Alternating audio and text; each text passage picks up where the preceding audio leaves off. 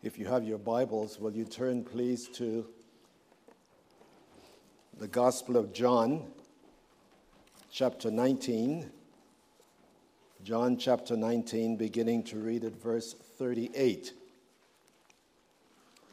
John 19, 38. And for those who are visiting with us, during our communion service, which is held once a month, we've been looking at the groups around the cross.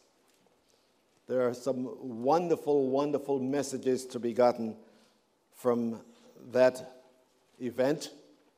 The crowd, the religious crowd, the centurion, the thief on the cross. This morning we're looking at a man called Joseph. And as I con- contemplated the message, the only suitable title for the message in the life of Joseph, and we shall see Nicodemus, is ashamed of being ashamed.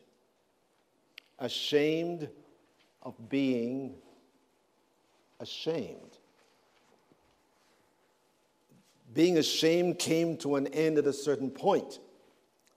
And it is like saying, in the way in which Joseph gave up his secrecy as a disciple, was that he was tired of being ashamed, and he was ashamed of that. Please listen as I read the text.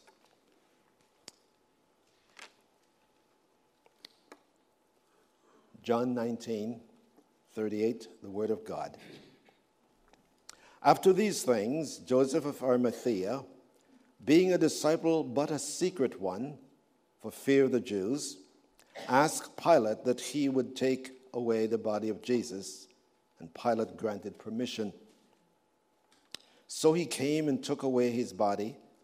Nicodemus, who at first had come to him by night, also came, bringing a mixture of myrrh and aloes, and hundred and a hundred pound weight. So they took the body of Jesus and bound it in linen wrappings with spices, as is the burial custom of the Jews. Now, in the place where he was crucified, there was a garden, and in the garden, a new tomb in which no one yet had lain. Therefore, because of the Jewish day of preparations, since the tomb was nearby, they laid Jesus there. And Father, open our understanding to this text. May we receive from your word instruction for our lives in the event that any of us is ashamed of Jesus Christ. I pray that this word this morning may bring freedom to us to make known the riches of his grace by our words and by our lives. In Jesus' name, amen. Ashamed of being ashamed. I thought, as I, even when I was uh, down in Medford this past week, even though I was with my family, we were talking about things, my mind was just racing with this text and how do I prepare it? How, what do I say so that people will get the message of God from this text? Why is this in the Bible? Why, why are we told about Joseph? Well, we shall see that the Bible wastes nothing. God has a purpose, He has a design, and He wants us not only to, to know it, but to experience it. To know in our lives that in the 21st century, God still speaks, God still puts his hand on a man or a woman, a young man or a young, young woman, and he says to them, I want you for a certain purpose, as we shall see how this works this morning. I begin the message by talking about the embarrassment of Joseph. The embarrassment of Joseph. What do I mean by that? Let's go with me, please. Turn to Luke chapter 23. In Luke chapter 23, we have more information given to us about Joseph, and this is one of the beauties of the Bible. Four Gospels, but each one looking at a certain thing from a different position. Luke chapter 23, verses 50 and 51. Listen to the testimony that Joseph had. And a man named Joseph, who was a member of the council, a good and righteous man, he had not consented to the plans and action that is to crucify Christ. This incident took place just before Christ was crucified. But he was, he was waiting for the kingdom of God. Look at his testimony. We, we, we, when, we, when we think of Joseph, we're thinking of one that anybody would like to have his reputation. He was known as a good man. In the, in the Greek, the idea of being good is to have a character that was useful, a character that was acceptable, a character that was received by others. You know, I can think of, of, of, of times and, and uh, when my mother wished I had somebody else's character. Hmm. I, was a pain to that dear lady. I'm, I'm amazed that she lived until 91 with me as her son. But then I remember the day when my life was changed and I became what I wasn't before. And after, after that, people started to say, I think Winston is his mother's favorite child. and you know, my mother, six of us, says, No, I love them all the same. No, I don't know that I was ever her favorite child. But my life was changed so that, that I, I became a person that was useful. I was not useful before. Joseph is described as a good man with a character that was desirable, a disposition that was envied. And then it says he was a just man. Now, the word just in, in, in, the text of Scripture is always a legal term. It, it is not saying that someone is fair. The word just comes from the idea of someone being justified and therefore they are now just. You will find this in Luke chapter 18, verses 13. Listen to it. Jesus was speaking a parable and he spoke to them about two men who went up to the temple to pray. The one a Pharisee, the other one a collector of taxes. The Pharisee stood and prayed with himself to God God, I thank you that I'm not like other men. And he went on to say what he wanted to say. And then the publican said, Lord, be merciful to me, a sinner. And Jesus said, that man went home justified.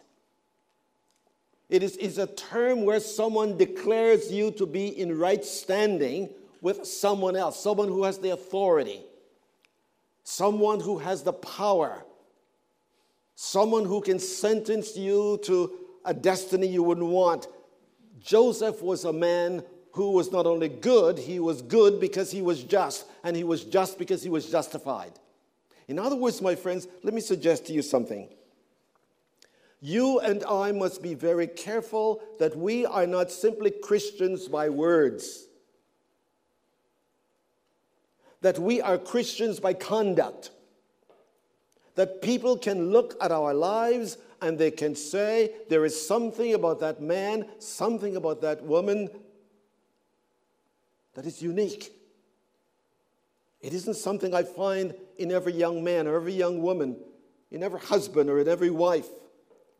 Joseph had a testimony that when he went to work, he was so accepted that he became a part of the council. You couldn't be a part of the council unless you had a reputation that was acceptable to other members of the council.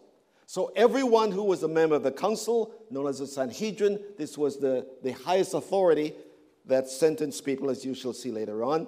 Joseph was accepted.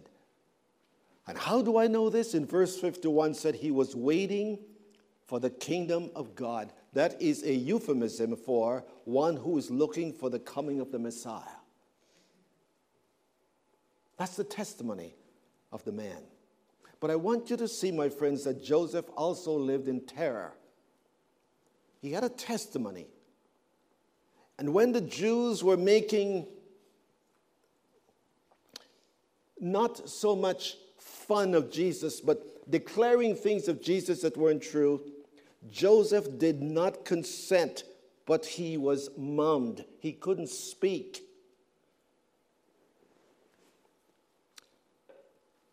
John 19, verse 38 said, He was a secret disciple. he was a secret disciple. In other words, he had the behavior, he had the conduct, but his peers didn't know why. He never spoke about his faith. They accepted his, his behavior but when they were, they were saying things of Jesus, he didn't consent, he just kept quiet. He was, he was terrorized, says John. He was fearing. He lived. He, he, he couldn't speak of Jesus the way he really believed in Jesus because he was afraid of what might happen to him, what he might experience. And is, isn't that true about you and me at, in our lives? We, we feel safe this morning. We're in this place where we're with friends. And we're singing the songs that Christians sing. And we're listening to someone speaking about Jesus. And we feel okay. But what about Monday morning? What about Tuesday morning when you go to work? When your friends ask you about what did you do for the weekend? Does it include that I went to church to hear about Jesus? We are, we are paralyzed because we think of what people will think about us, and what people think about us become the, the paralyzing experience we have that we either keep quiet or we excuse ourselves. Luke 9 26, Jesus said, I am troubled by these words. I'm saying this about myself. Whoever is ashamed of me and my words, of him shall the Son of Man be ashamed. Whoever is ashamed of me, Joseph, could not bring himself to talk about Jesus between Saturdays, because for him, being a Jew, it was a Sabbath day. Just like you and I cannot bring ourselves to share our faith when we hear people say certain things that we know are not biblical. Uh, uh, here, here is one. Here is one. The Bible has a lot of errors. Have you heard that one? The Bible contradicts itself. Have you heard that one? Uh, for, I, will never forget. Uh, I was back in Canada at the time, and it was a Monday morning, and in, in this one place where I lived, pastors get to play golf free on Monday morning. So I decided I'd go play golf on a Monday morning. And uh, there were the two of us, a guy from the church and myself, and we were joined by two other guys uh, about the fifth or sixth holes, I think. Don't remember just where, but we were beyond two or three holes. And so as we went on to, to, to talk, it just came up what do you do, what do you do, what do you do? And of course, it came to me. What do you do? and I said, uh, My boss is a Jewish carpenter. No, I didn't say that.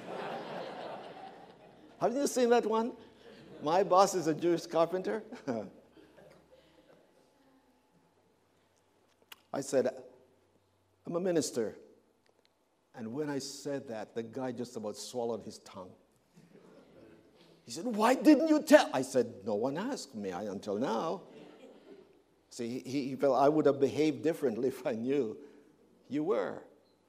Uh, listen, perhaps Joseph needed the right environment for him to speak. But listen, friends, if you live in this world as a believer, as a Christian, you will always be in the place where you are terrorized for your faith. It is happening today all over. All over.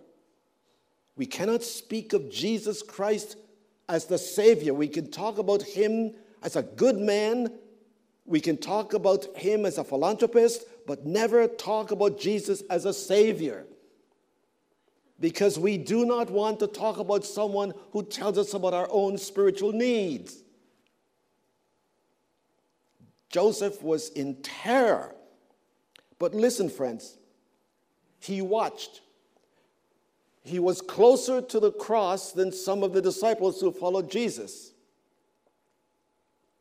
And I don't know if he heard some of the words that Jesus spoke from the cross when he cried, My God, my God, why hast thou forsaken me? When he said, Father, forgive them, for they do not know what they do. When the thief asked him to remember him and he said, Today you will be with me in paradise, I don't know if Joseph heard that, but something happened to Joseph at the cross that changed his entire life. And I ask you this morning, you and I come to the table. This bread speaks about Christ's body broken for us. That means he gave his life for us. In his own body on the tree, he bore the cross. The cup speaks of his blood that was shed for us. And we come month after month after month after month, and I ask the question Has anything happened to you in the months that you have been coming to the table? Something happened to, jo- to Joseph at the cross. This speaks about the cross. This speaks about the crucifixion of Christ. Joseph was transformed. He stopped being ashamed when he was confronted by the death of Jesus Christ. It changed his life. Therefore, we go now to the emancipation. And I use that word deliberately because the word emancipate means to set free. To be emancipated means that I am not restricted. I haven't anything that is holding me in, controlling my life. Look at the ground for his, for his emancipation. The death of Christ was that which caused Joseph to be transformed. I like what St. Paul said in, in Galatians 2:20. The life I now live, I live by the faith of the Son of God who loved me and gave himself for me. I'm living a different life. I'm not the same person. I'm a new person. I'm not ashamed of Jesus. The death of Christ brought something that was not true before. If you look at Mark chapter 15, verse 43, you'll find these words. And Joseph gathered up courage Joseph gathered up courage. If you look in Esther chapter 4, verse 15 and 16, Esther gathered up courage. Please listen to me.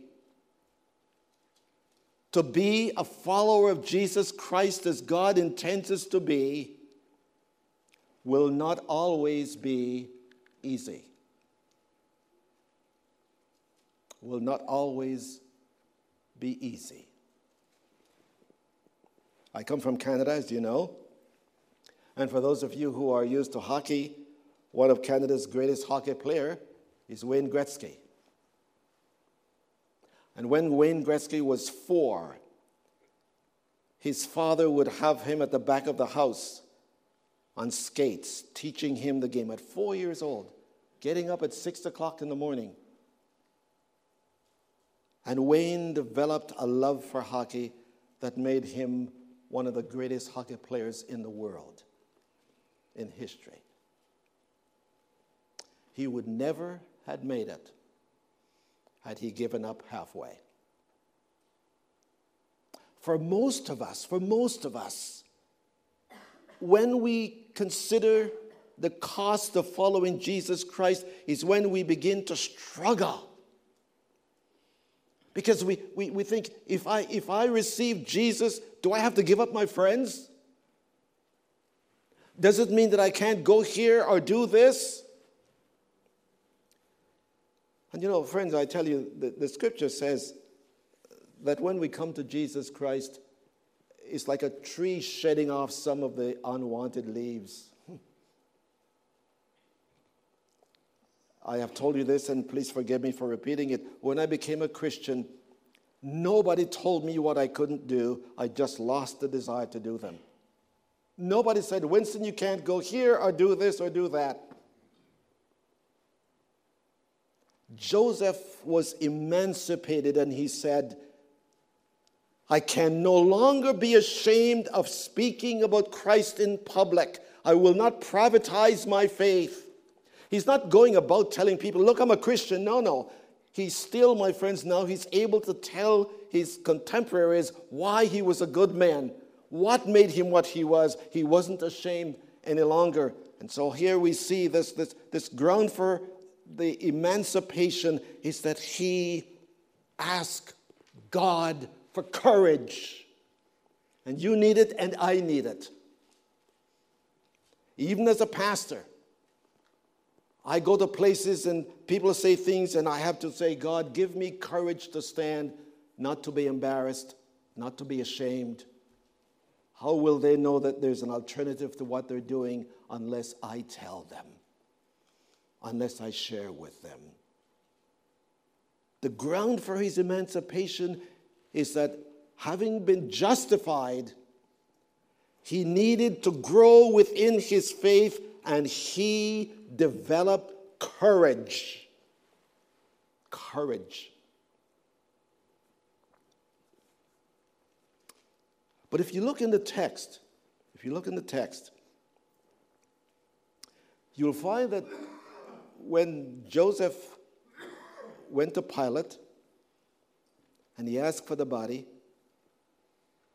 the text tells us that Jesus was laid in the tomb that belonged to Joseph. I'm just going to say one thing about that tomb because I want to end with the last part of verse 39 in chapter 19. In that tomb, way back 750 years before, God said how his son was going to die and what kind of a grave he was going to be put in. That is called prophecy. In Isaiah chapter 53, verses 8 and 9, Jesus was condemned in verse 8, and God predicted his burial in verse 9 of Isaiah. And so when Joseph put Jesus into that tomb, he was fulfilling prophecy. He was doing, God had a purpose for his life and his possession. So that, so that little did he know that 2,000 years after, in a little town called Sodaville, that someone will be speaking about what he did. My friends, you cannot tell what your life will benefit someone else until you obey the one who calls you to obey him. Joseph didn't know that. All he knew is that he was going to put Jesus in the tomb. But did he realize that when God spoke of the death of his son, you see what happened? Please listen the Jews would not allow the body to stay on the cross because it was preparation day before the Sabbath. So they had to take that body down. The Romans didn't mind the body staying up on the cross because the body would deteriorate right there before the eyes of people And it would say to them, This is your fate if you try to overthrow the Roman, the Roman, government, the, the Roman government. So there's more than, than meets the eye here. Please listen. The scripture says that God would not allow his son to decay in death. If he had stayed on the cross, he would have decayed. The Jews had a special place for criminals that they had to take off the cross before the Sabbath day. And if they had taken Jesus off the cross, they would have thrown him in with common criminals. Either way, it was wrong because God had predicted 750 years before not only how his son would die, but how his son would be buried. That's the glory of the scriptures. The glory of the scriptures. Let me quickly go to what I call the grandeur of the emancipation. Go with me, please, to John chapter 19 as we come to the close. John 19 39. I, I love this. Here was the courage of Joseph. And we're told in John 3 that Nicodemus came to Jesus by night, and there are all kinds of speculation as why he chose night. The best, I believe, is that he didn't want to be seen. But in the death of Christ, and in Joseph no longer wanted to be ashamed, Somehow, we're not told how, Nicodemus came also. No longer a secret disciple. Joseph was afraid of his contemporaries. At the cross, he was delivered from his fear. Joseph was used by God to influence Nicodemus just as He will use you to influence others when you obey Him. There might be people who are held hostage mentally, spiritually, but your freedom becomes their gateway to their freedom. We don't know anything about Nicodemus from John chapter 3 until we get to John chapter 19, and we're told in John chapter 19 Nicodemus also came uh, look, look, I want you to, to, to gather with me verses 39 and 40. When they came, they took the body down. These two secret disciples are looking into the face of God dripping with blood. Think about it, friends. They had to take that body down. But they were not ashamed. They were not ashamed. And they had to lay the body on the ground. I don't know if they were the soldiers were watching. I don't know. They had to remove the nails from his hands. They had to remove the nails from his feet. They had to remove the crown from his head. They had to do something about the spear that went into his side. But with every act for the Son of God, I could hear the prayers of Joseph I will no longer be ashamed. For if he wore a crown for me, that one day I might wear a crown with him, why would I be ashamed of that? As they drew, as they dried his face,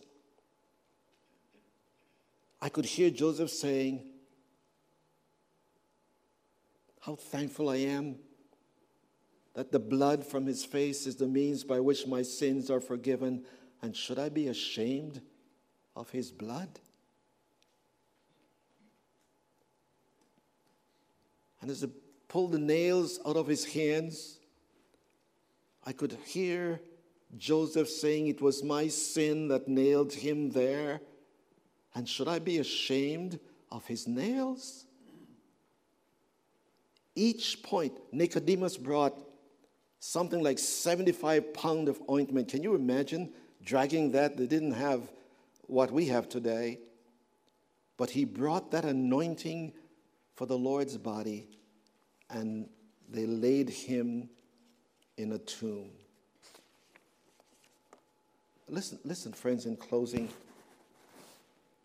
Paul was so moved by this that in Romans 1:16 he writes, I am not ashamed of the gospel of Christ.